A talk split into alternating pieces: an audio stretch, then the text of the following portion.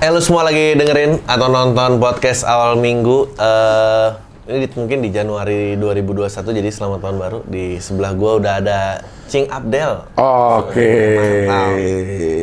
Gua eh pengen sih kesempatan ngobrol dan ah banyak lah yang gua tahu. Kita langsung mulai aja. Gue penasaran. Lu tuh kan orang Padang ya? Padang, Padang kan bapak ibu Padang kan? Padang. Cuma gue lahir di Kampung Betawi Oh. di Pisangan. Jadi kayaknya kalau secara eh, budaya sosial gue lebih banyak ke Betawi. Betawi, makanya ada Cing. Iya, wah Cing itu juga dapat dari eh, peran gue di sinetron. Oh. Pernah gue main di tukang bubur naik haji lumayan lama lima tahun. Peran gue namanya Cing Nelan. Akhirnya kepanggilnya Cing Cing terus. Gitu. Eh, lu tuh kan salah satu yang menurut gue mungkin karir berapa? 30 tahun ada? Kalau dihitung dari radio ya, di 30 tahun 30 ada. ya? tahun ya. Gokil. Itu radio pertama di mana? Radio ya? SK di Jakarta di radio humor lah waktu itu. Jadi gue memang begitu lulus SMA langsung bersentuhan sama dunia komedi. Hmm. Radio SK itu radio eh, radio humor yang eh, isinya tuh pelawak-pelawak kayak Bagito, Komeng, Jarwo, Ulfa Duyanti dulu, Mat Solar, terus eh, Patrio juga ada di situ. Kayaknya hampir semua pelawak-pelawak. Kalau menurut gue ya dulu ya eh, komedi itu mainnya kalau nggak dari Bandung, Sri Mulat ya dari SK. Oh, jadi Jawa, Sunda, SKT SK, radio. uh, Ah. yang yang bisa masuk ke apa namanya uh, TV nasional Hmm. gitu. Nah di SK itu jadi gue begitu lulus SMA bergaul sama dunia komedi ya ikut arus akhirnya ya terus-terusan jadi di komedi gitu. SK ini berarti tahun 90 berapa? Gue 89 berarti. 89. 89. Lulus SMA 89 Toku juga udah berarti dulu. ya. Nggak itu eh ya kalau sekarang kan lihat lu sebutin semua tuh nama-nama besar tuh ya. Tapi waktu tahun 89 berarti SK tuh udah berapa tahun? Udah, udah 10 tahunan juga udah ada tuh ya. Uh, jadi radio humornya baru setahun. Jadi gue termasuk angkatan pertama yang diterima begitu dia uh, merubah segmen jadi radio humor. Radio dia ngambil radio umur baru setahun. Ah, tahun 88 dia ngambil radio humor.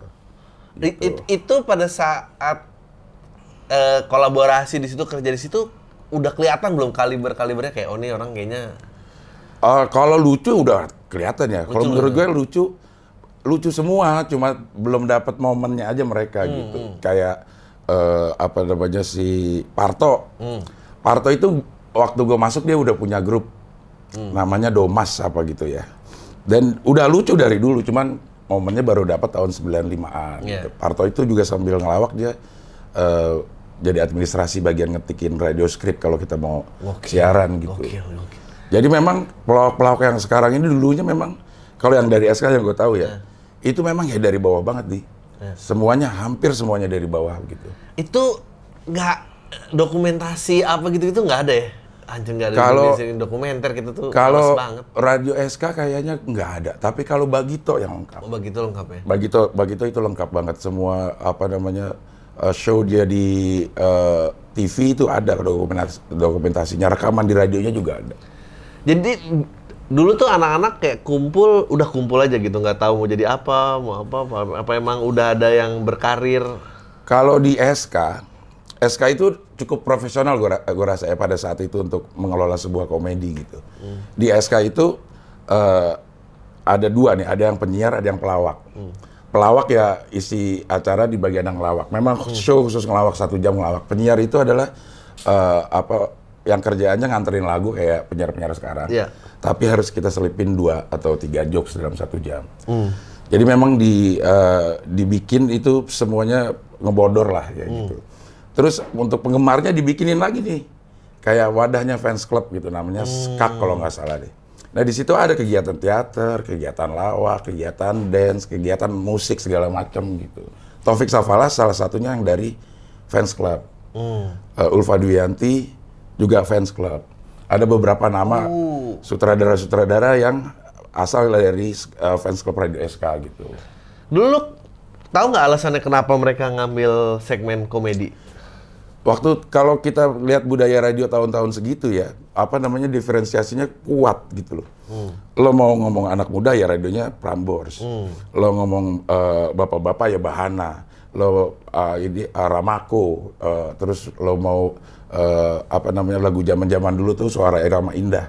Uh, SK ngambil uh, segmen di uh, radio humor karena memang dulu nggak ada radio yang sama. Betul. Kalau sekarang Semua radio. semua radio sama. Iya. Makanya udah nggak relevan kalau ada orang mau bikin bilang harusnya bikin radio humor lagi udah nggak relevan karena semua radio udah berhumor sekarang. Iya, iya, iya. Gitu. Lo mau dengerin pagi-pagi ya hampir sama semua Iya, itu. iya, iya, iya. Cara eh, berhumornya sama tinggal di ya tinggal di apa segmennya di- dari umur sekarang. Iya. Udah udah bukan eh, dari yang macam-macam umur aja lah Iya. gitu. Ya itu itu antara emang sama atau emang kita udah ketuaan ngeliat kayaknya sama Nah, semua. iya kayaknya. Mungkin ada waktu-waktu kita emang stop mencari yang baru di Betul, gitu. betul. Jadi udah kali, wah sama semua kayaknya udah gitu. Anjing dulu tuh pasti ini banget ya kaliber. Eh tapi tapi mu- mundur lagi sebelum radio. Lu tuh kecil kayak apa sih? Apa udah kebayang gitu mau jadi komedian? Oh enggak. Tapi gue memang seneng seneng apa namanya eh, ngelawak kalau di depan teman-teman ya. Lu berapa bersaudara lahir? Gue delapan, Anjir, lu anak keberapa? anak ketujuh. Kata keluarga gue, gue yang paling gak lucu. Tapi yang bisa jadi duit gue doang. Bener, bener, Percuma lo lucu nggak jadi duit gitu. bener. Iya, iya. Keluarga gue juga nggak tahu gue ada di sini. Kamu lucu apa? Kamu kumpul keluarga diem aja gitu. Iya iya iya. Kalau gue termasuk eh, kalau di keluarga ya, Hmm. mungkin karena gue di posisi yang ketujuh gitu. eh gue eh, besar di keluarga yang masih kolot dalam eh, apa namanya hubungan keluarga tuh, di mana orang tua ngomong tuh kita nggak boleh ngejawab. Hmm. Kakak ngomong ya harus diturutin gitu. Jadi apa kayak keluarga harmonis tuh nggak ada waktu gue zaman-zaman kecil gitu. Waktu di begitu sekarang-sekarang baru udah tercerahkan lah gitu baru mungkin ada eh, diskusi antara kakak adik. Kalau dulu mah nggak ada. Dulu maaf nih, eh, keluarga tuh kalau lihat tuh dia eh, e- ekonomi di ke- kelas Gue tinggal di perkampungan yang ekonomi bawah. Oh, oke. Tapi bokap gue kerja di IBM. Hmm.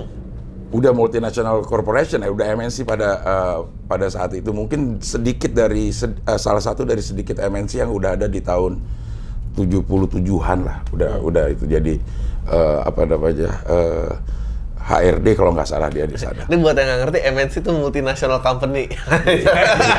bukan TV, bukan TV ya, ya, ya, ya. MNC, MNC mana MNC? Iya iya. Eh, jadi campur-campuran nih, gitu campur-campuran. Eh, gue di Pisangan itu budaya eh, Islamnya NU, bokap nyokap gue Muhammadiyah. Jadi eh, kalau gue sholat subuh, gue di rumah nggak pakai kunut. Kalau gue sholat subuh di musola dekat rumah gue, gue pakai kunut, gitu. Kalau ada apa-apa tuh nggak tahlilan. Tapi kalau gue mau pergi tahlilan ke tetangga nggak dilarang sama bokap gue. Jadi udah udah cukup moderat lah kalau Iya, ini. iya, Karena iya. memang lingkungan yang mem- yang membentuk kayak begitu gitu. Orang tua tuh orang tua yang strict apa emang bebas apa emang Strict banget. Oh, strict banget. Tapi untuk urusan agama ya di dalam rumah. Tapi lo begitu keluar rumah mungkin dikasih kebebasan. Nggak ada tuh di keluarga gue tuh yang eh, ngambek-ngambek ngancem kayak anak sekarang kalau nggak dibeliin ini nggak mau sekolah gitu. Pernah eh, kejadian nih satu nih, a- kakak gue nggak mau sekolah karena mau- rumah gue tuh masih ada sumur. Sedelapan delapannya tas sekolahnya dimasukin ke sumur. ya udah lo nggak mau sekolah nggak sekolah sekalian gitu. Tapi satu doang yang kamu sekolah. Semua. semua Buset deh. Jadi apa namanya ya? Efek jerah. Dia kasih eh, kasih hukuman yang bikin efek jerah ke semuanya. Jadi nggak ada tuh ancam-ngancam kalau dibeliin ini nggak dibeliin nggak mau sekolah nggak ada. Nggak sekolah ya udah nggak sekolah sekalian. Puasa misalnya. Mau izin nggak puasa, ya udah nggak apa-apa lo nggak puasa. Yang dosa kan lu. Hmm. Gitu. Jadi nasihat tuh hampir nggak ada. Nasihat hampir nggak ada. Pakai tindakan semua gitu. Del- delapan tuh berapa laki berapa perempuan? Tiga laki, lima perempuan. Lima perempuan. Eh, yang paling eh, lu laki paling kecil. Laki paling kecil nomor tujuh. Paling uh, gede laki juga. Ada momen bullying paling lu inget nggak dari abang-abang lu? Tubuh berdelapan tuh kan rumah pasti chaos ya. Iya. Gue berdua Kayaknya- aja chaos. Kayaknya nggak ada deh. Akur. Nggak akur juga. Cuman pada pada saat itu mungkin istilah bullying belum ada gitu. Ya. Tapi apa gitu misalnya iri atau apa iseng? Nggak apa ya? Nggak sempet kayaknya kayak gitu gituan itu udah nggak sempet gitu karena delapan orang lo bayangin delapan orang terus yang kerja tuh nyokap eh bokap doang nyokap eh, Di rumah. eh, di rumah kerjain gitu. Makanya itu nggak ada. Ditanyain udah bikin PR belum? Sekolah gimana tadi? Ada apa di sekolah? Itu nggak ada. Nggak sempet gitu. Bokap nyokap gue itu nggak sempet. Jadi me- udah ter apa namanya ter terlatih dengan sendirinya untuk menyelesaikan semua masalah sendiri gitu. bagus ya. Jadi nggak ada tuh apa namanya eh, dapat ra- ra- rapor merah terus dikasih oh jangan itu nggak nggak ada udah. Nggak ada. Lo mau ulangan besok kalau nggak belajar ya lo sendiri yang jelek Hmm. gitu. Kayak keluarga harmonis tuh nggak ada banget di di zaman itu tuh nggak ada diskusi budayakan Iya. diskusi. Makanya sekarang gua agak terkaget-kaget sama anak gue yang berani ngejawab gue gitu. Wow, ya Itu jadi gua ngomong ini dijawab nih. Ini anak kalau zaman gue sih udah durhaka ini gitu. Kayak begitu udah dibilang durhaka gitu. Tapi karena pendidikan juga udah beda kan. Betul, betul, Waktu itu kita sekolah, duduk, nyatet, bahkan ada orang ini yang sangat nggak guna menurut gue waktu itu pendidikan kita kita masuk sekolah terus ada anak yang tulisannya bagus eh, ke depan nyatetin sesuatu dari bukunya guru Iya. di papan terus kita nyatet lagi. Nah itu habis dua jam mata pelajaran itu. Nggak guna banget itu menurut gue sih gitu. Udah ada fotokopi zaman dulu. Udah ada itu fotokopi padahal. Kenapa itu dijadiin sebuah kegiatan belajar mengajar? Gue bingung juga itu. Sekarang gue tahu anak gue itu sekolah di tempat yang dua arah gitu. Sama guru pun dia ngobrol gitu. Umur-umur SD udah udah presentasi. Iya, iya. Waktu SD kita kan kalau mode-mode transportasi kita lihat di buku beca, helicak, eh, bis. Kalau sekarang mereka belajarnya mode-mode transportasi. Beca lo naik beca. Eh, busway lo naik busway. Abis itu setelah eh, selesai itu lo presentasi ke teman-teman lo. Busway itu apa ini? Nah budaya yang kayak gitu yang gua nggak temuin waktu lah, kecil. Ada itu. Sekarang ada di anak gue, nah gue terkaget-kaget nih anak kok jadi ngejawab mulu sama orang tua. nah itu ternyata kita yang ketuaan. Iya. Jadi mulai saat itu gue memang harus membuka membuka ego gue sebagai orang tua. Ya emang udah bukan zamannya lah yang kayak Iya, begitu iya, lagi gitu. Eh, terus momen komedi pertamanya kayak wah gue tertarik nih kayaknya. Gue kelas mm, kelas 4 SD ada pertunjukan eh, di eh, S- eh, SD gue kayak porseni lah gitu. Nah itu gue bikin grup lawak. Oh. Jadi awal-awal manggung tuh gue ya di situlah bertiga tuh sama temen gue. Gue gitu, tapi gue materinya apaan pokoknya jadi orang ma- pemabok dah. kelas 4 SD sih. Ah, makanya gue bilang nih, zaman Orba loh by the way, zaman mabok. Jadi tuh lingkungan pisangan itu permisif banget nih. Iya. Lo tinggal kayak eh, minum, mabok lah ya, nggak apa-apa. Judi nggak apa-apa. Lo pa- pa- apa namanya pacaran itu nggak apa-apa. Asal lo jangan makan babi. Makan babi itu udah paling tinggi udah lah. Iya, Makan babi, makan anjing itu udah paling tinggi udah. Lo kalau udah begitu udah berandalan kelas berat lo. Berat. Iya. Mabok mah setiap hari gitu. Kita tinggal Iya, pilih eh, jalan ap- jalan mana lo mau mabok obat, lo mau minum, lo mau Iya. cimeng, lo mau putau, lo mau apa, tinggal dipilih gitu. Iya. Tapi kalau ada yang tahu lo makan babi atau anjing, lo udah hina di situ. Kacau emang. Makanya sampai sekarang ini gue juga nggak tahu tertanam. Nggak pernah gue makan babi sama anjing. Iya karena itu ya gila ya gitu. Sampai sekarang tertanam. Nyoba pun nggak mau. Iya. Nyoba-nyoba ngumpet-ngumpet gitu. Di di ti- berapa orang waktu itu drama? Tiga orang. Tiga orang. Sama lo nih tiga. Sama gue tiga. Dua masih ketemu lagi? Masih ada, masih ketemu. Teman SD gue di- masih ada tinggal di Wah, itu sana. kalau ada da- lu lu bikin konten di YouTube kalau ada skripnya lu Iya, lu gue mainin lagi. pokoknya lu- gue jadi tukang mabok. Orang bawa ini ya, si botol Manson House tuh dulu kalau mabok tuh namanya Manson ini. Botol gepeng yang ditaruh gitu. Itunya pun beneran propertinya goblok gak? Propertinya beneran bekas-bekas ini karena banyak berserakan di pisangan itu botol-botol gitu. bener, bener, bener. Ya gua gua tumbuh gua tumbuh daerah Petukangan Selatan tuh waktu Putau Merebak ya kurang lebih Iya sama lah. Beti-beti gitu. lah. Iya iya iya kayak begitu. Kacau emang pisangan itu. Eh, terus abis itu SMA yang ngajak ke SK siapa? Gue ngelamar. Oh. Oh, tapi yang lam- yang bikin lamaran itu gue masuk ke SK itu karena gue dibikinin lamaran sama eh, kakak gue. Jadi gue nggak tahu. Hmm. kebetulan eh, dipanggil. Jadi gue bertiga tuh, kakak gue cewek sama dua, sama gue satu. Dua-duanya kepanggil, tapi yang kepilih cuma eh, gue sama kakak gue. Yang satu, yang satu nggak keterima. Jadi memang bukan gue yang pengen eh, di SK gitu. Aw- aw- awalnya jadi apaan dulu? Penyiar, Oh langsung punya. langsung penyiar. Memang dia sedang cari penyiar gitu. Jadi belajar tuh joke apa gini-gini Iya. transisi lagu. Iya, karena waktu itu agak lama ya, sekitar 6 sampai 8 bulan lah kita training dulu untuk jadi penyiar. Itu pun penyiar di jam yang nggak ada yang denger gitu. Beda sama sekarang nih anak eh, komika emang merusak semua.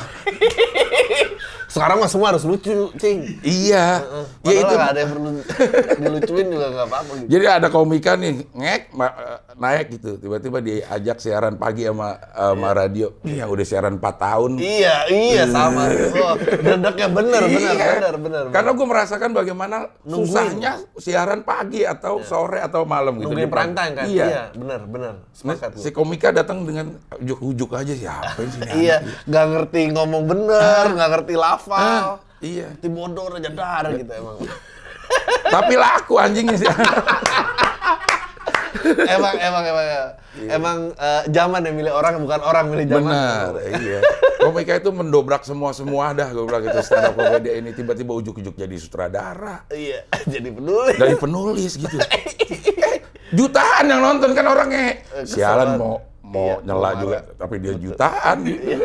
bener, bener, bener. Lu- Lu momen merasa bahwa wah ini ini ini lebih besar daripada yang gue perkirakan nih. Kayaknya gue seumur hidup di sini nih. Gue itu masuk ke industri komedi kalau pelaku ya gue mungkin pada saat eh, siaran gue masih belum eh, sadar. Tapi begitu gue jadi manajer Bagito, Oh, gue lu manajemen gitu dulu ya? iya jadi setelah gue selesai eh, eh, SK itu barengan sama kuliah. Begitu gue selesai kuliah, eh, gue jadi manajer Bagito. Masuk ke manajer eh, ke manajemennya Bagito ini eh, bikin gue sadar bahwa gila in- eh, komedi itu mahal ternyata. Bagito itu dibayar setengah jam 52 juta. Zaman itu loh. Hmm, zaman itu ya. Zaman itu Dolar 50. 2500. Nah, iya. Lu bayangin aja tuh. eh, apa namanya eh, sangat eh, mahal gitu. Dan itu yang menyebabkan gue melihat bahwa ternyata Bagito itu memang o- orang yang mengelola sebuah sebuah produk yang komedi, produknya itu komedi secara profesional gitu. Semua yang dilakukan oleh perusahaan-perusahaan pada pada eh, mestinya itu dilakukan untuk mengelola sebuah produk yang namanya komedi gitu. Nggak, ini tahun berapa sampai tahun berapa? Tahun 95 sampai 98. 95 sampai 97. Ber- berarti ini udah begitu show di, Di RCTI. RCTI ya? Ya, Iya, yang oke. kedua, yang kedua. Yang kedua. Oke. gitu. Jadi eh, bagaimana dia mengelola produksi ini, produksi eh, komedinya ini, si Bagitonya ini dengan dengan apa namanya ya, boleh dibilang eh, ilmiah lah gitu. Mereka research, mereka Ya. mereka terus eh, lakukan apa namanya update eh, knowledge. Mereka panggil eh, guru eh, bahasa Inggris, mereka panggil guru politik, mereka panggil guru ekonomi. Bahkan ada waktu seminggu sekali mereka latihan band yang yang dipakainya nggak juga nggak tahu kapan gitu yang yang dipakai juga nggak tahu kapan karena di off air mereka memang uh, sambil sambil ngeband tapi ada nggak ada job itu tetap mereka lakukan gitu Du- Dulu kalau acara off airnya tuh ngapain? Maksudnya kalau di TV kan kayaknya ya kalau gue sih familiar masih terpapar. Nah, ah. kalau off air itu jauh sama yang di Jauh pasti. Sri sama Mulat juga jauh banget. iya sama ini Eh, dia lebih uh, Show berapa lama deh dulu? so 45 menit 45 menit. 45 menit Penonton kira-kira penonton kira-kira karena dulu kan palingan corporate corporate semua ya oh corporate. Eh, eh, jadi gathering-gathering 200 mau paling 200 300 gitu Ya, ataupun dulu dulu nggak boleh kumpul masa gede-gede, nggak boleh Iya, iya. digerebek. Nggak boleh. takut makar ya. Takut makar, nggak boleh. Apalagi Bagito, waduh. Iya, iya, iya. Bagito tuh Bagito sembilan- gokil yang yang menurut Nah. gue nih ya. Bagito itu ada di TV yang punya TV itu anaknya presiden saat itu. Materinya adalah mengkritik presiden saat itu. Iya. Segitu Berani ya? beraninya dan segitu mulusnya dia mengelola komedi sehingga orang ketawanya aja yang diambil. Ter, ketersinggungannya nggak ada gitu. Karena memang sudah sangat ya itu loh. Jadi ada guru politiknya nih yang bilang nih pada misalnya udah deket-deket sidang umum, udah deket-deket eh, pemilu nih, ada bahan-bahan yang nggak boleh dibawain. Jadi dia bikin lingkaran nih misalnya. Ini kita lagi pemilu. Nah lingkaran pertama nih uh, hal-hal yang tidak boleh dibercandain. Hmm. Lingkaran kedua adalah hal-hal yang boleh lo bercandain tapi ada risikonya. Kalau mau aman dekat pemilu, lo ambil di lingkaran yang ketiga. Hmm. Gitu. Nah, ini variabel ini berbeda-beda untuk setiap event, mau sidang umum, mau pemilu, mau uh, 30 SPKI, mau hari 17 Agustus gitu. Jadi memang di riset sedemikian rupa gitu. Jadi aman dia ininya uh, Lu sebagai materi, eh, sebagai manajer nggak pernah ke- dikejar pihak berwajib gitu. Oh enggak, enggak, enggak, enggak pernah gitu. Oh, hebat juga ya. Karena eh, gue, nah gue ada sedikit dan nanti gue juga pengen eh, tanya nih kesulitan, kesulitan MLI gimana. Gue mengalami kesulitan Eh, karena Bagito itu kalau sebagai produk gue bosnya, ya, betul. tapi kalau sebagai sebuah perusahaan gue anak buahnya. Betul. Karena dia juga Pemiliknya. BOD. Betul. Nah itu ada ada sedikit. eh, Ya. Iya apa ya wasit main juga begiliran, begiliran gue mau atur lo jadi direktur Iya, benar. Iya kan? Iya, iya, iya, iya. Dia dia harus kalau lu lagi pakai topi talent, lu talent. Lu Harus jangan jangan tuker-tuker topi. tapi susah Susah. Iya kan? tapi Susah, susah. Tapi susah. Lo juga lah pasti gitu. Pasti. Pada saat lo pengen eh, anak lo misalnya coki misalnya. Wah. Misalnya coki lo pengen perlakukan sebagai talent. Iya. Lo sebagai eh, direktur. Tapi pada saat yang bersamaan melekat juga dia direktur. Iya, betul, betul. Jadi ada ada ada kesulitan-kesulitan itu. Nah, eh, gue juga mengalami kesulitan-kesulitan itu. Cuman itu ke internal. Kalau ke eksternal nggak ada sama sekali kesulitan karena gue nggak harus nyari job. Hmm, Oh iya, dia nyariin ini. Dia dia datang sendiri nggak usah dipasarin begitu itu gitu. Eh apa? Gua ada satu sketsa yang gue paling inget. Dan besok ini langsung cium tangan presiden. Mungkin tahu kali ya. Mungkin Gus Dur yang ya, Gus Dur. betul, betul Ya. Gus Dur. Jadi sketsanya cerita kalau nggak salah nih, dibawain map. Oh, dia dibawain map, map tipis. Nih ada masalah berat di negara ini nih. Pegang Gus Dur. Set. Ah ringan, gak usah dipikirin gitu. Iya. Dia bawa mapnya ada masalah yang ringan yang banyak. Ah ini yang berat nih, ayo kita bahas di Iya. sini. Tas langsung tuh rame. Nah, dan waktu itu ya udah Gus Dur lagi menjabat, besok cium tangan kan. Eh, Udah dikepung katanya itu. eh dikepung kan? Iya. It- it- bawa gue balik dong ke tegangan. Nah itu gue udah nggak di situ. Oh lu udah nggak di situ. Gus Dur itu kan 98 lewat kan. Betul. Gue udah Oh. nggak di situ. Tapi gue dengar cerita itu gitu. Itu apa namanya? Menurut gue dimulai masa-masa ketersinggungan orang terhadap sebuah komedi menjadi lebih Betul. gede gitu karena apa namanya eh, eh, rasa fanatisme terhadap seseorang Tokoh, atau betul. sebuah tokoh terhadap sebuah aliran gitu itu udah mulai ada di saat itu. Kan pada saat itu eh, Bagito impersonate eh, Iya, Gus eh, Gus Dur gitu. Gus Durnya udah maafin harusnya udah kelar gitu pada saat itu. Gue inget waktu itu ada gue lupa ya apa ada sastrawan atau apa toko dia bilang ya mestinya dia nggak usah minta maaf karena kalau dia minta maaf ini akan dibalikan lagi bahwa gitu tuh takut sama presiden. Kayaknya sih orangnya juga presidennya malah san- presiden Iya. paling santai itu. Presiden yang paling santai iya itu makanya ada beberapa elemen-elemen yang akhirnya memang kan kayaknya di setiap masa kayak begitu deh orang eh, pemimpinnya nyantai aja cuma Iya. orang-orang Fansnya, iya begitu dan terus sama termasuk MLI bener. iya gitu Iya. apa, apa namanya ya kayaknya di semua sendi-sendi kehidupan udah kayak begitu deh sekarang itu dosen biasa aja asdos yang lebih galak itu banyak gitu Lo pas mulai karir sendiri eh apa apa yang nyebabin tiba-tiba lu pengen ke depan kamera? gue masuk ke industri ini 89 tapi gue masuk ke TV itu baru 2006 Betul. 2006 Se Gue baru ngomongin lu sama McDani. Mm. Dia lagi eh, ngomong, ya ngomongin karir apa gini-gini. Ah tapi ya sabar aja lah Cing Abdel juga 30 tahun. Katanya dia baru Cing Abdel yang sekarang. Iya, iya, iya betul. Karena gue masuk ke ini berarti gue harus nunggu sekitar 17 tahun gitu, untuk 17 tahun untuk masuk ke TV. Dan murni tuntutan ekonomi. Karena gue dari tahun 95, 94, 95 sampai 2000 sampai 2001 itu gue hidup gue tuh antara ada karir tapi pada saat yang bersamaan gue narkoba. Jadi nggak bisa nggak bisa karir gue tuh nggak bisa naik gitu.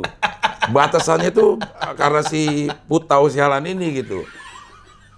Gue keluar dari Bagito karena gue cari tempat yang lebih gampang mutau di. Wah gila. Karena di Bagito tuh susah gitu. Karena Iya, gue harus bersih ya. setiap enggak lagi, lagi juga gue harus ke keluar kota setiap saat. Iya, gue iya. deg-degan juga bawa bawa putau terus ke mana-mana lewat lewat eh, apa namanya metal detector kan gue jadi kalau mau lewat eh, airport itu gue harus pastikan tuh gue nggak pakai ada yang eh, metal-metal, pakai yang ini yang pakai tali gitu, pakai sepatu. Gua tuh tadi datang mau bilang kayak, nih orang kayaknya bersih banget apa mau dicerita, dia cerita sendiri. lu nggak, tapi lu nggak pernah kesandung, nggak pernah apa nggak ini. Ih, itu alhamdulillah banget gue tuh nggak pernah nggak pernah tersandung masalah itu.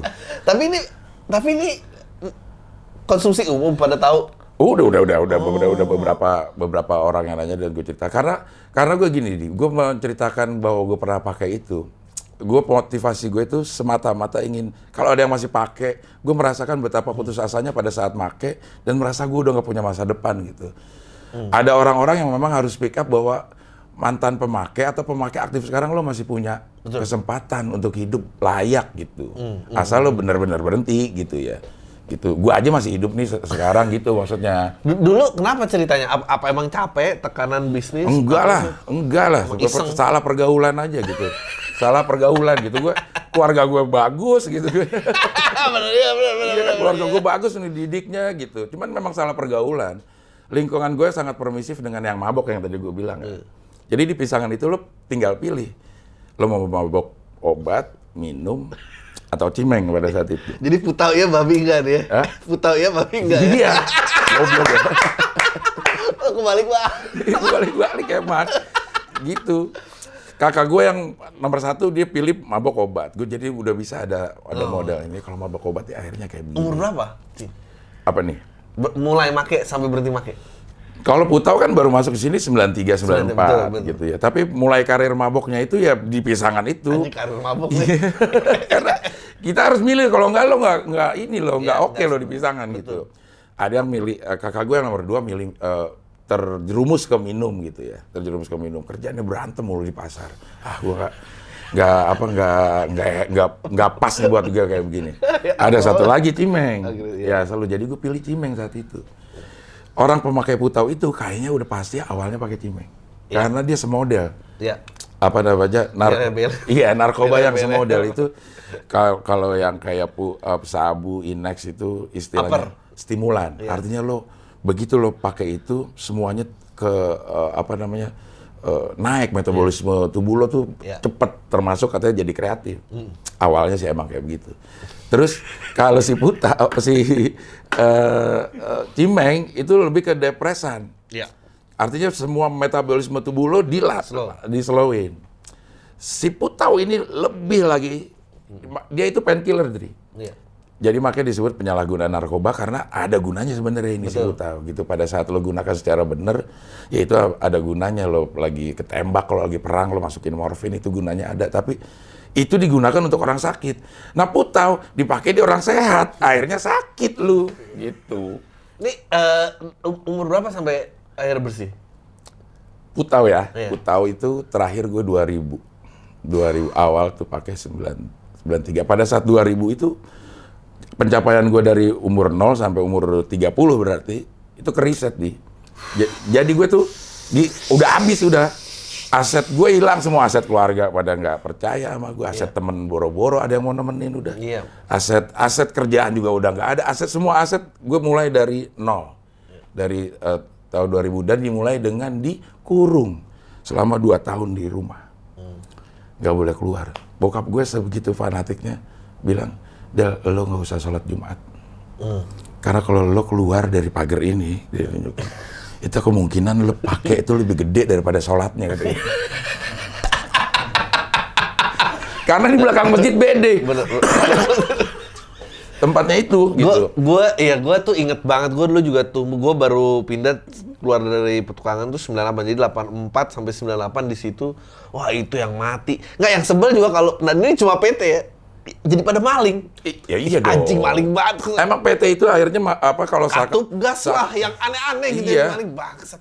orang gue lagi nongkrong di BD ada yang bawa rice cooker, masih ada nasinya. Kan diangkut banget itu lagi dipakai. TV dibawa terus pasti pegang belakangnya masih anget. Bener, Berarti bener. kan lagi ditonton Iya. keluarganya diangkut aja gitu. Ya dulu dulu kan hardware belum ada ya. Iya. Eh, kon jalanan, kon jalanan naik mobil, naik mobil suruh buang kaca orang satu keluar ngambil Iya. surat gitu gila. Apa aja yang penting Apa aja pokoknya di ini. dikecilin bilangnya. Jadi gila, paketan gila. kecil segini kan. Paketannya segini doang padahal tuh anjing sama Ada juga dulu itu tau gua eh cincin kawin orang tuanya diumpetin, digerus, balikin lagi, digerus, balikin lagi lama-lama cincin tipis. Emang gokil. gila men, gila banget gila. gue gue itu di rehab beberapa kali rehab dan setiap di setiap rehab gue gue itu di, pada akhirnya dia- ditawarkan jadi karyawan. Karena gue sedikit banyak pengetahuan secara eh, secara ilmiah tentang ini. Jadi gue, gue sering diskusi sama orang sampai di eh, rehab gue yang terakhir gue diangkat juga jadi karyawan bagian jemputin pasien. Yang mau eh, yang mau dimasuk ke rehab itu. Ada salah satu pasien yang semua eh, perkakasnya itu dirantai di ini ini di, ini satu sama yang one seaternya dirantai sama eh, mejanya dirantai udah saking takut dibawa sama tuh anak geblek gila, gak gila, gila. gila emang bener-bener gila itu Itu orang rumah tuh udah berarti udah. udah waduh aduh kacau emang kalau putau itu emang udah karena secara bad- secara jiwa kita nagih adiktif gitu adiksi kita kenceng banget secara badan juga nagih gitu sakit-sakit gitu kalau nyimeng nyabu segala macem lo sakau memang ini lo aja jiwa lo yang terganggu Iya, tapi badan sih tinggal lu- tidur gitu Iya, betul. kalau putau badan juga nagih Nagih gitu. ya. semuanya Lebih- sakit Lebih dari psikis soalnya. iya benar sekali gitu Eh, jadi eh cabut nih mulai karir sendiri. Ini setelah bersih berarti. tahun 2000 ya eh 2002 gue pertama keluar Oh, masih berarti ada 4 tahun nih. Ah, Eh, 2002. 2002 Puta udah enggak. udah enggak. Eh, Cimeng masih dikit-dikit sama itu ya. Goblok ya. Goblok. Pokoknya gue nggak tahu jawab ya. Iya, iya. Dulu dulu dulu udah. Dulu, ya. dulu. Tapi benar-benar berhenti itu 2000 di S, di SK yang terakhir gue udah benar-benar eh, berhenti. Eh masuk lagi ke dunia itu lagi ternyata SK tuh pernah bubar tahun 2000 Radio SK. Nah, salah satu eh, direksinya bikin radio proyek, pribadi tapi nggak ada hubungannya sama, eh, sama SK, tapi dinamain SK. Ngajak anak-anak SK yang dulu gitu. Gue eh apa namanya eh, ngelamar ke sana. Ini ngelamar nih bukan diajak, memang gua ngelamar kalau yang ini. Gua nggak tahu tadi sana. Weh, tem- kok isinya teman-teman gue semua nih yang dulu udah lah gitu. Ngelamar di sana dites lagi.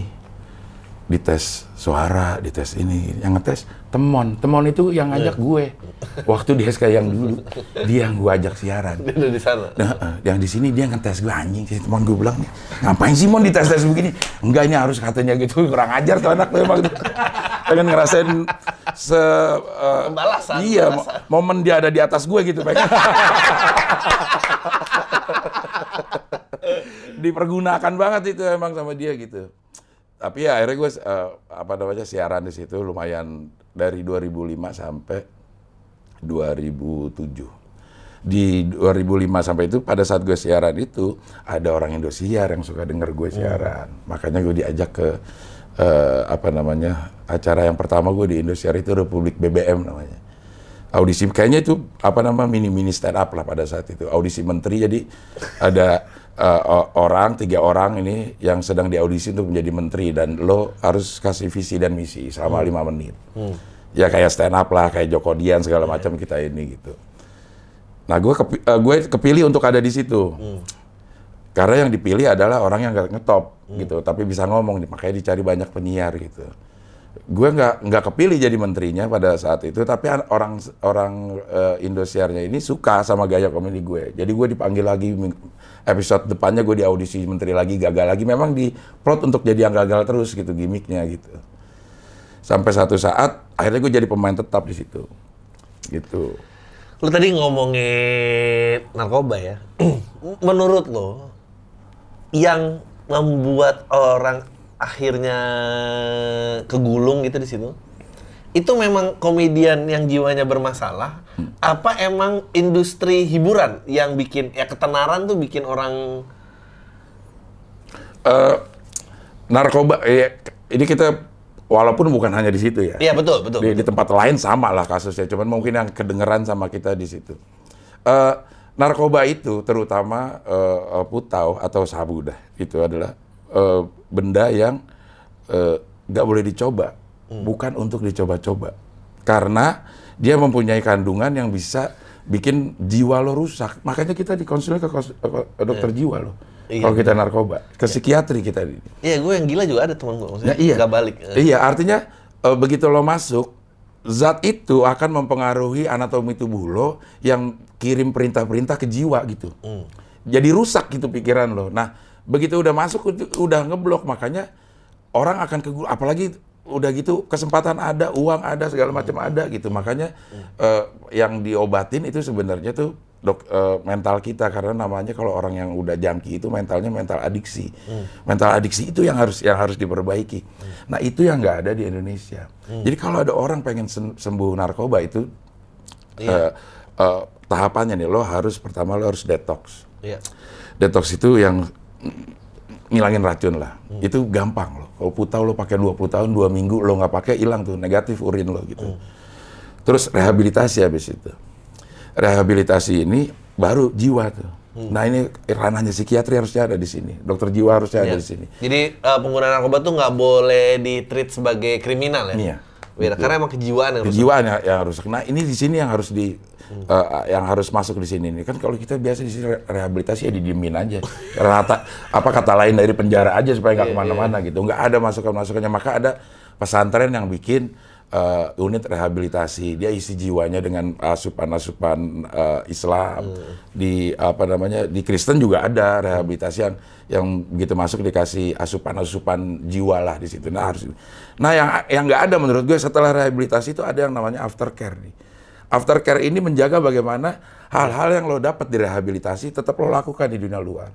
Kalau ini nggak ada, lo relapse. Masih relapse. Pasti relapse. Dan semuanya seperti itu. Jadi kalau eh, kom- tapi kalau pendapat misalnya apakah semua komedian tuh orang yang jiwa-jiwa bermasalah? Apakah komedian tuh orang kan kan ada yang bilang oh ya, wow orang sering lawak apa ini tapi orangnya tuh sangat depresi aslinya lalala. Eng- Enggak enggak, juga ya, ya? enggak juga. Kalau gue, kalau Gue sih biasa enggak, ta- iya biasa aja. kalau gue dibilang sebagai seorang uh, pelawak, ya nggak depresi-depresi amat sih. Ada lah masa-masa kita depresi gitu. Iya, emang itu semua orang kalau ngalamin pasti juga depresi. Iya, cuman bukan setiap saat di luar panggung kita depresi, enggak kali gitu. Itu mungkin yang bikin itu ya Itu stigma yang iya, ya. stigma yang diberikan lah. Seperti stigma eh, stand up komedi adalah komedi cerdas. Iya Kan, betul, betul. Saya setuju. Saya setuju. Saya setuju. Parah itu. Itu merusak ini Merusak, loh, hubungan merusak hubungan. hubungan. Hubu- sehingga masuknya eh, seni kom- eh, stand up komedi itu nggak mulus ke sini. Betul, betul, Membawa banyak eh, hubungan yang jadi berantakan gitu loh. untuk kemajuan komedi kita sendiri. Betul, betul. Satu kata itu Betul. stand up komedi adalah Langsung merendahkan yang lain tuh. Nah. Lo nggak peduli orang penantian karir bertahun-tahun Iya. apa lo nggak out. dan sialnya ada masa-masa setahun dua tahun anak-anak yang masuk komik mengaminkan itu. Rasa emang orang itu gitu.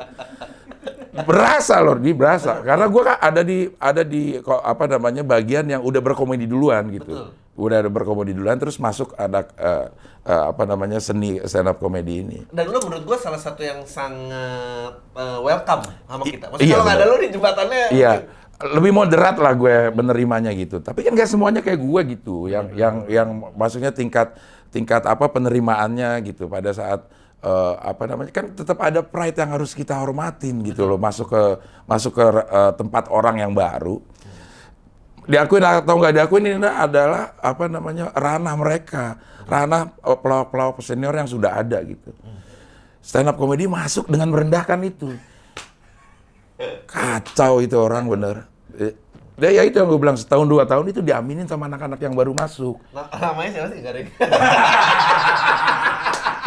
Aduh, ya kalau gua, iya.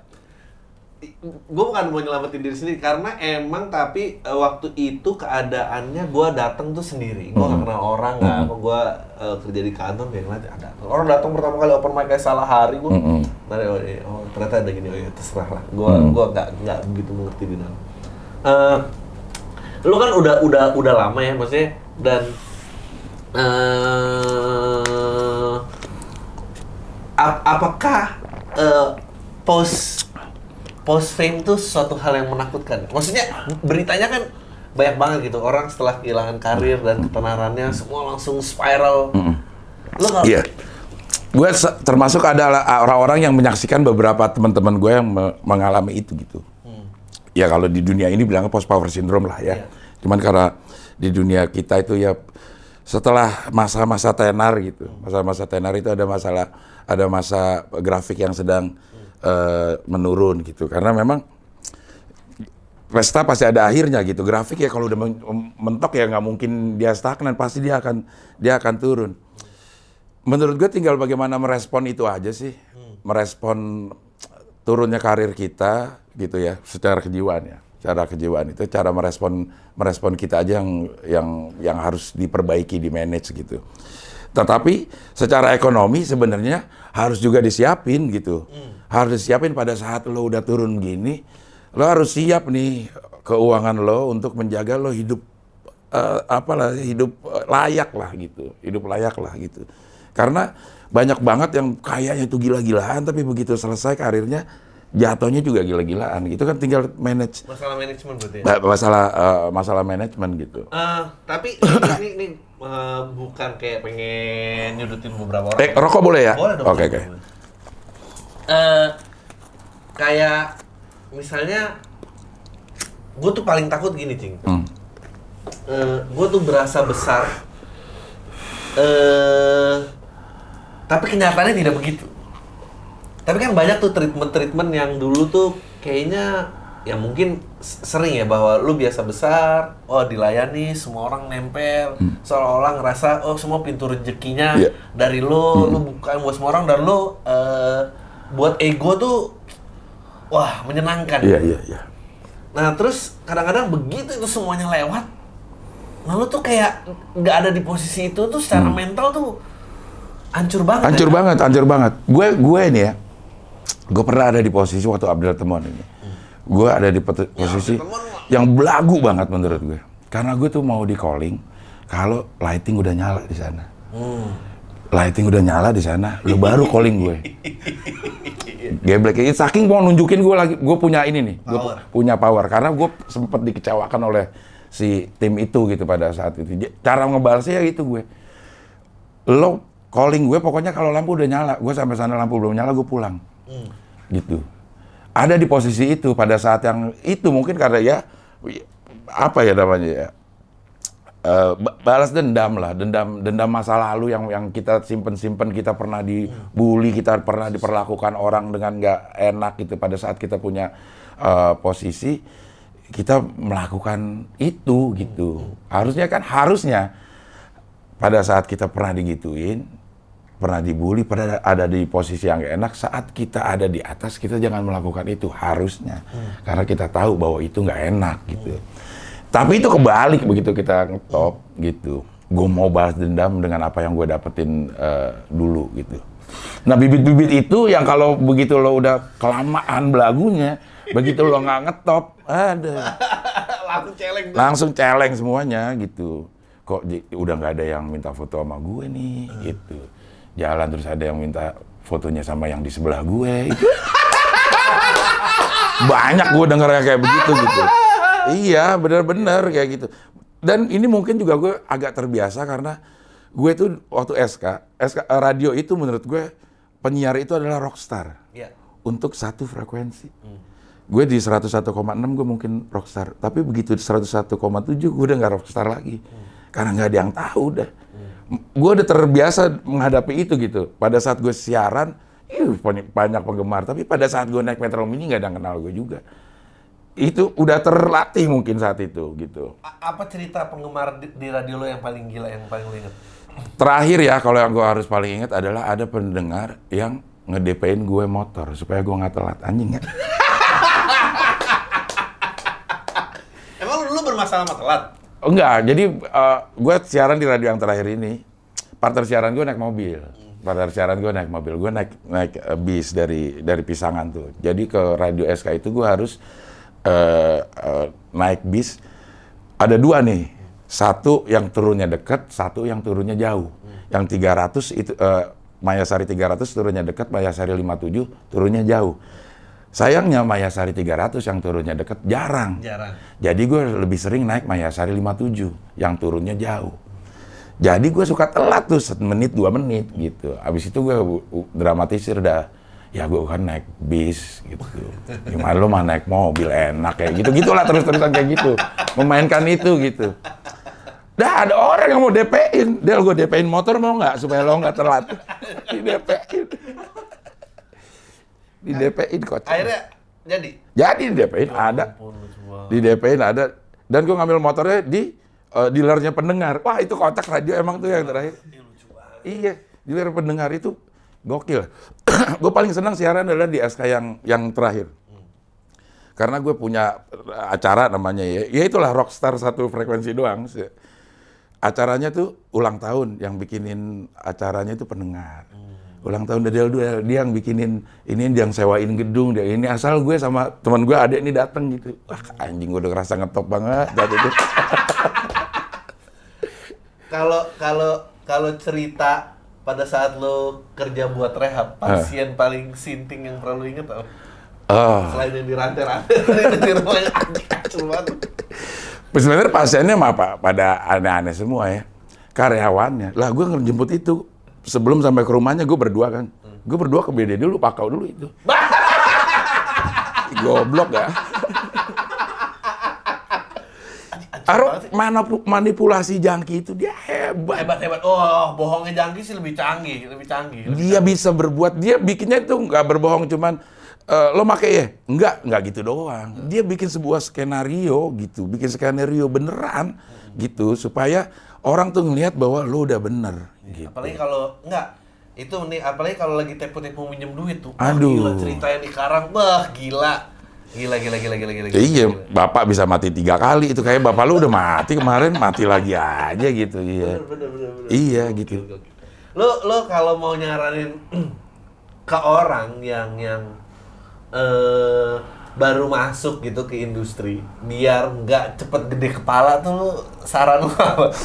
Karena- Sulit ya. Wah gila. Sulit kayak gue, menurut gue sulit. Itu cuman bisa eh, apa ya? Karena ka- karena gini, menurut gua lu beruntung banget lu melihat profesionalitas Bagito. Iya betul. Betul. Eh, dan ini bukan cuma tentang ketenaran tapi kalau lu lihat kerjanya Iya. wah, Luar biasa. mereka patut sih ada di Iya, sana benar benar. nah ini kan problemnya Iya. Kerja nggak seberapa nih Eh, ya kan iya, iya, iya, iya. tiga tahun beat masih itu itu aja punya andalan itu itu aja Iya iya iya iya. Ya itu apa ketenaran itu juga salah satu penyakit jiwa menurut gue. Ada adiksi senang dipuji, ada adiksi senang diakui itu emang ada di setiap orang. Nah, ya, responnya respon kita sebenarnya yang mempengaruhi bagaimana jadinya output yang kita eh, keluarkan gitu. Pada saat eh, narkoba misalnya, lo pada saat pengen make kan ada dua pilihan sebenarnya. Lo bisa make atau lo nggak make gitu. Iya.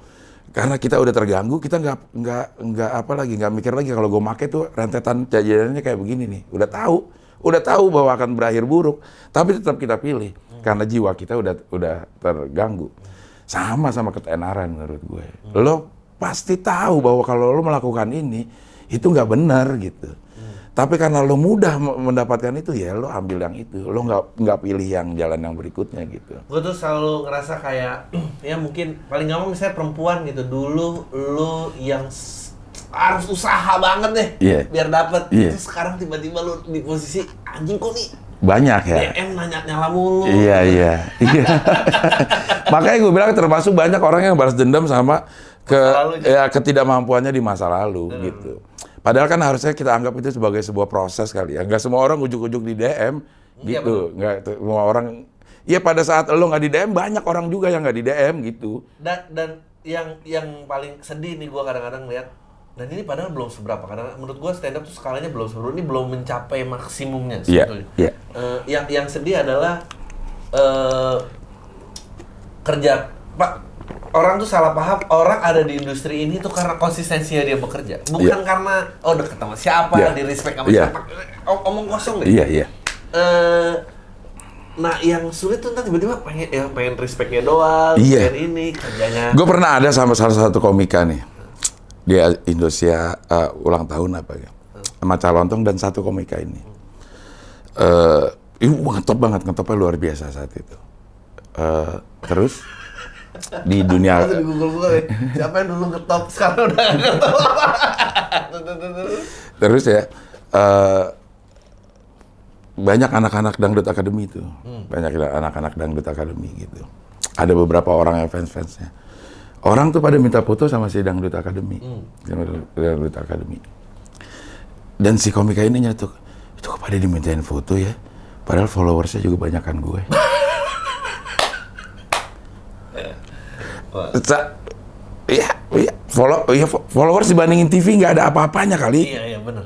Kecil gitu banget. kecil banget ya udah saking terkungkungnya lo ya lo ngetop di situ iya boleh gitu tapi lo begitu di dunia luar ya lo juga harus terbuka juga Raditya Dika tuh berapa? 20 juta? 20 jutaan ya 20 juta. iya Iya, warga Indonesia 230, 250. Iya. Lu cuma 10 persen ya? 10 persennya tapi pada saat yang bersamaan anak dangdut itu ditonton lebih ratusan juta mungkin.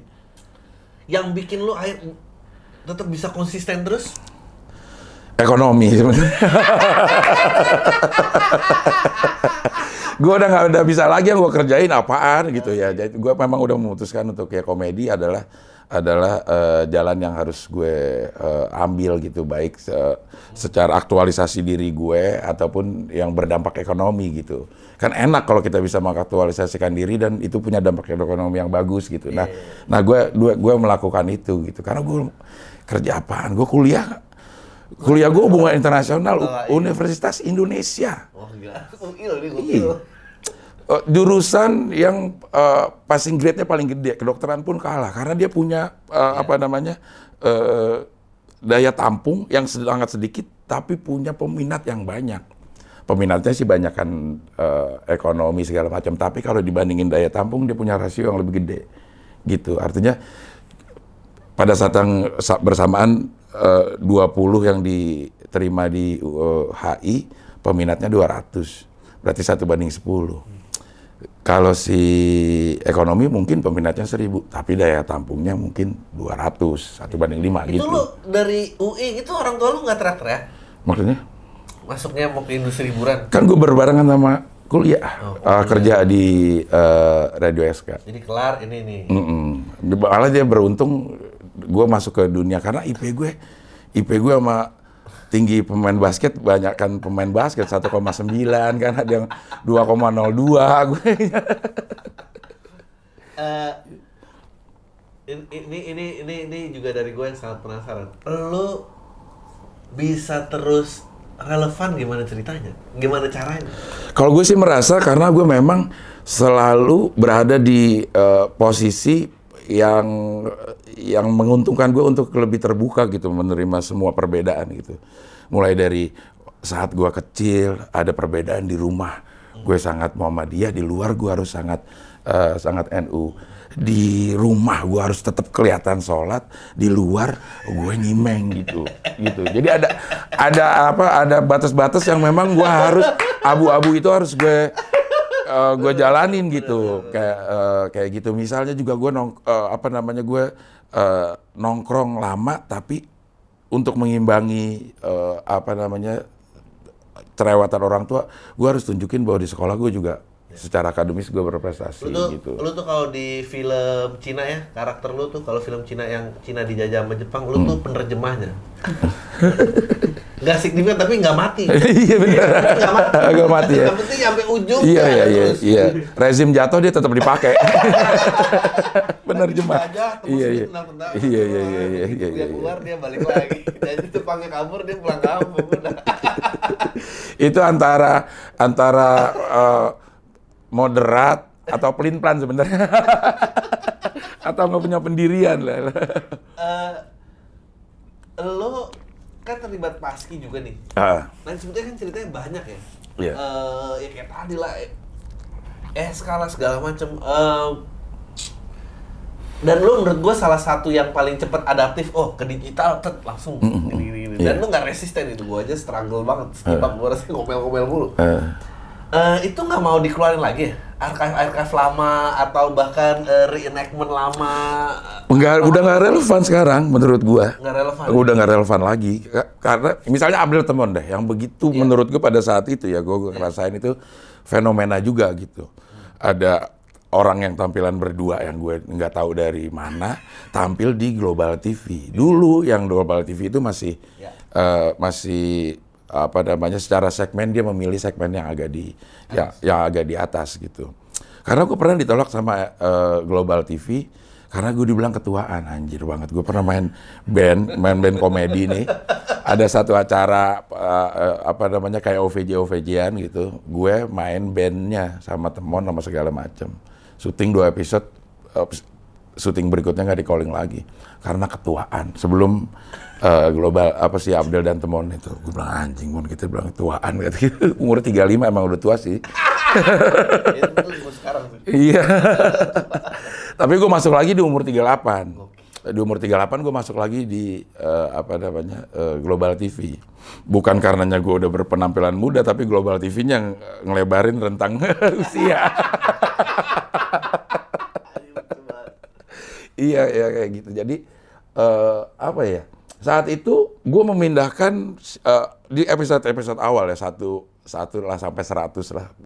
Mungkin orang merasa ada penyegaran di eh, komedi Abdul Temon karena gue memindahkan apa yang semua eh, gue dapetin di radio. Dapat eh, apa jokes-jokes radio yang divisualkan dan dapat dapat eh, sutradara tuh yang jago gitu mengolah eh, apa komedi verbal menjadi komedi audiovisual. Mungkin itu yang yang yang bisa ke, keterima gitu. Tapi pada saat yang ini gue sekarang bikin bikin sesuatu yang serius. Gue ada juga di konten gue tukang urut patah tulang. Gue bikin komedi, komedi yang benar-benar komedi dikerjakan secara eh, secara profesional, eh, profesional itu penanganannya seperti gue bikin sinetron komedi gitu. Tapi nggak ada apa, nggak nggak nggak kena. Ya, paling yang nonton dua puluh ribu, tiga puluh ribu paling banyak tujuh puluh ribu. di belakangnya ini. Ya, eh, dibandingin sama konten makan gue mie kucuk kucuk kucuk kucuk kucuk empat ratus ribu. Itu paling bikin sakit hati sih. Mm-mm. Emang sulit, ya. sulit, Kalau iya. digital itu udah nggak ada variabel yang pasti itu nggak ada. Lo akan begini hasilnya ini enggak. Ya selama gue gue kalau dibilang ya masih baru lah dari bulan Januari gue baru baru eh, serius. Nggak ada tuh apa namanya sesuatu yang pasti di eh, apa namanya sosial media gitu ya di digital gitu. Kalau lo mau lakukan ini, nanti hasilnya akan ini. Enggak juga. Lo bikin asal-asalan, hasilnya banyak ada londok nih, cuma anjing-anjing dong dapet nih. Kayak begitu. Pada saat yang bersamaan ada orang yang nuntut anjay nggak boleh. Dia ngomong anjing-anjing malah dapet. Kan aneh menurut gue itu. Iya, A- Aneh banget gitu. Ngomong anjay ada ada yang ada yang nggak setuju dengan kata anjay tapi anjing-anjing-anjing di diterima gitu ngomong nggak sopan segala macam malah diterima. Nah itu nggak bisa merespon eh, eh, ketenaran yang didapat sih ada londok itu kalau menurut gue gitu. Sehingga dia matinya cepat juga di karirnya di komedi gitu. Iya, iya benar. Lo eh abis ini ketertarikan politik ada nggak? Nggak ada karena gue belajar politik hubungan internasional. Wah, iya. Eh, jadi gue tahu banget gue bukan apa ya eh, orang itu ke dunia politik itu memang udah harus ada insting, harus ada ketertarikan. Lo kalau lo SMA lo nggak pernah berorganisasi, terus eh, kuliah juga lo kuliah kupu-kupu doang, kuliah pulang, kuliah pulang, mabok, kuliah pulang terus gedenya ini enggak. Lo nggak, lo nggak nggak- eng- nggak di situ tempat lo. Lo harus udah berorganisasi pada saat eh, kuliah, masuk senat, masuk bem gitu. Mungkin ada orang-orang yang dulunya nggak sempet tertarik, sekarang ter- ter- eh, tertarik. Tapi kalau gue melihat eh, apa namanya pegangan awal dalam politik itu menurut gue udah udah nggak gue banget. Politik itu udah ber, ya semata-mata bi- bicara kepentingan udah. Tidak ada kawan sejati, tidak ada mutu, musuh sejati, yang ada kepentingan sejati. Jadi nggak heran pada saat yang sekarang nih, nggak heran udah nih, nih merusak demokrasi kalau menurut gue ya. Iyalah. Yang sekarang ini nih, dua pasang yang saling bertanding di sebuah pemilu. Bang. buat apaan pemilu? Iya. Ngapain? Buat buat apaan pemilu harus aja lo di atas. harusnya kalau gue sih ya Harusnya yang si- yang sisi berkuasa udah nggak usah ajak. Iya. Yang diajak udah nggak usah mau. Iya benar. Itu harusnya jadi ada. Iya berguna. Kalau sekarang ya Allah. Ntar kita mau 2024 nih. Wah, ntar kayak kemarin lagi. Udah pemilihan menteri aja dah. Presidennya tunjuk aja udah gitu. Iya benar, benar, benar. benar. Eh, ta- tapi pengamatan lo doang nih. Kalau orang dari industri hiburan ke politik, eh lebih besar keputusasaannya apa lebih besar ketertarikan? Sebenarnya Kenapa sih orang gampang banget goyang? Jadi ap- kalau gue nih ngeliatnya, ap- biar gue yang ngomong deh, biar gue apa karir Gon, tapi eh, ada pihak-pihak yang bisa melihat, kayaknya yang ngikutin dia masih banyak nih, lebih gampang kan lebih gampang membeli brand yang udah ada ya daripada gue nyiptain brand Hmm, hmm. Baru gitu. Kalau nunggu tukang kayu lagi mau Iya, bisa berapa lama? berlama lagi ya. Tapi menurut gue harus dari wali kota itu kalau tukang kayu. Lama ya. Eh, menurut gue dari dua ini ya orang orang politiknya memang me- partainya gitu memang me- menggunakan ketenaran orang ini. Tapi orang ini mungkin mungkin memang sudah ada ketertarikan di dunia politik yang pada saat dulu dia nggak bisa masuk karena belum punya nama segala macam gitu. Nah sekarang udah udah ada eh, nama lebih mudah untuk masuk ke situ. Itu itu yang idealnya harusnya kayak gitu. Yang memang yang yang nggak ideal yang nggak bagus ya pada saat kita udah mulai turun kita nyari ke eh, tempat yang lain gitu. Duit ada diajak kan goyah pasti kan. Iya, ya, ya, ya, ya mungkin juga sih terjadi itu, gitu. Tapi pada dasarnya kita, Paling jadi wakil-wakil doang tadi. Kayak, menurut gua tuh ngambil-ngambil kayak gitu itu eh, sebetulnya ketuanya yang jadi kan ada ketua dia biasanya dia yang jadi wakil kan. Dia nih kayak youtuber awal-awal yang numpang-numpang channel orang gitu. Eh. Padahal terus orang ngikutin. Iya. Tapi kalau dia nggak bagus pasti hancur juga. iya, karena itu kok menurut gue ya kalau ini ya skenario po- politik itu memang sangat sangat kompleks gitu. Kita nggak bisa ngeliat cuma di satu tempat aja kejadian itu. Kalau buat si orangnya yang ikut itu adalah sebuah keputusan besar. Tapi buat partai politiknya ini mas hanya sebuah gimmick. Misalnya ya Muhaimin Iskandar saat itu mencalonkan diri jadi presiden atau wakil presiden. Itu mah dia udah tahu dia nggak bakal kepilih. Betul.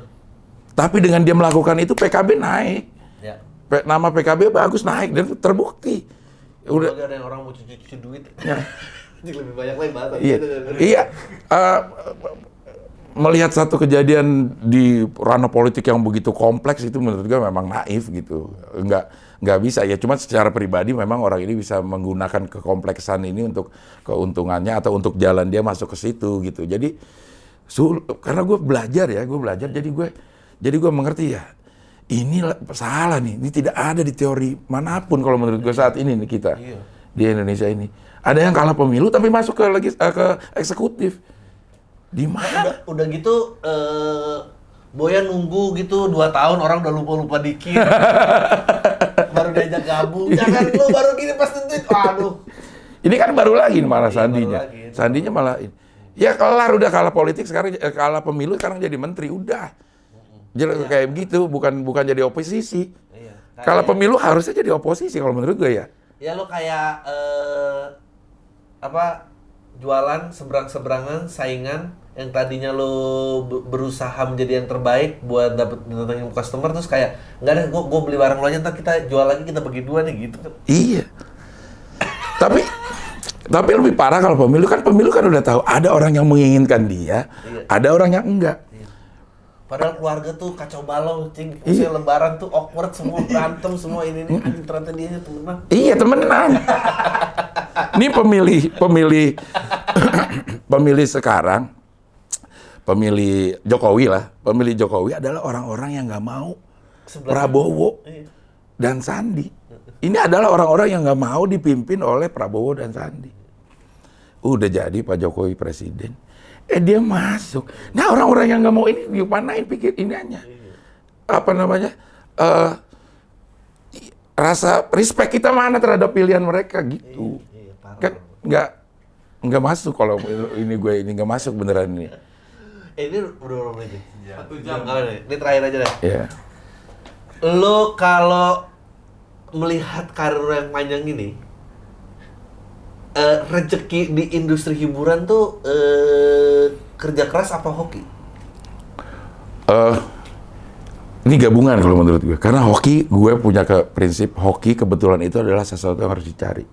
Gitu. Cara caranya gimana? Lo harus kerja keras. Karena kita nggak pernah tahu di bagian mana dari kerja keras kita itu yang menghasilkan uh, sesuatu gitu. Lo harus bergerak dulu untuk mencari kebetulan-kebetulan itu. Gue percaya banget bahwa takdir itu kita- sebelum itu terjadi itu kita bisa pilih.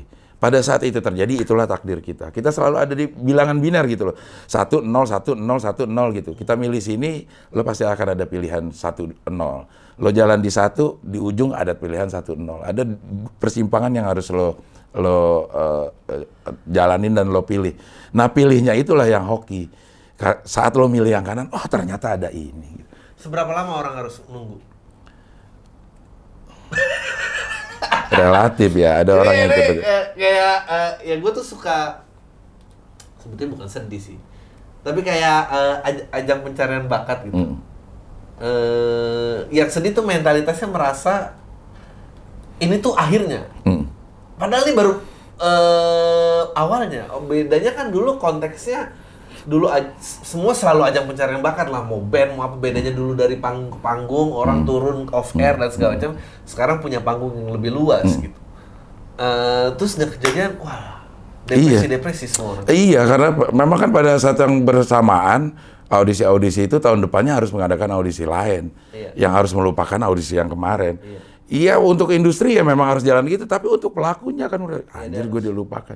Jadi audisi itu audi- proses-proses audisi itu kayak pernikahan menurutku persis kayak pernikahan. Lo mempersiapkan persi- pernikahan itu luar biasa. Lo mau uh, cateringnya segala macam, izinnya, undangan segala macam tuh ap- memenuhi apa otak lo bahwa pernikahan ya itu gitu. Lo lupa bahwa yang sebenarnya adalah setelah menikah itulah hidup lu gitu. luar biasa Ya ini makanya banyak nih kayaknya pernikahan itu akhir resepsi ya. Resepsi itu adalah akhir ya dengan begitu banyak pengorbanan yang dilakukan. Begitu udah nikah, kenapa dulu pengorbanan-pengorbanan lo sampai ke ini tuh enggak lo lakukan juga di hubungan ini. Makanya makanya banyak yang merasa nikah begini doang ternyata ya siahan gue ribet-ribet gitu ya. Karena pola pikirnya udah itu ujungnya itu si resepsi dan akad nikah gitu. Padahal itu untuk mulai masalah baru sebenarnya.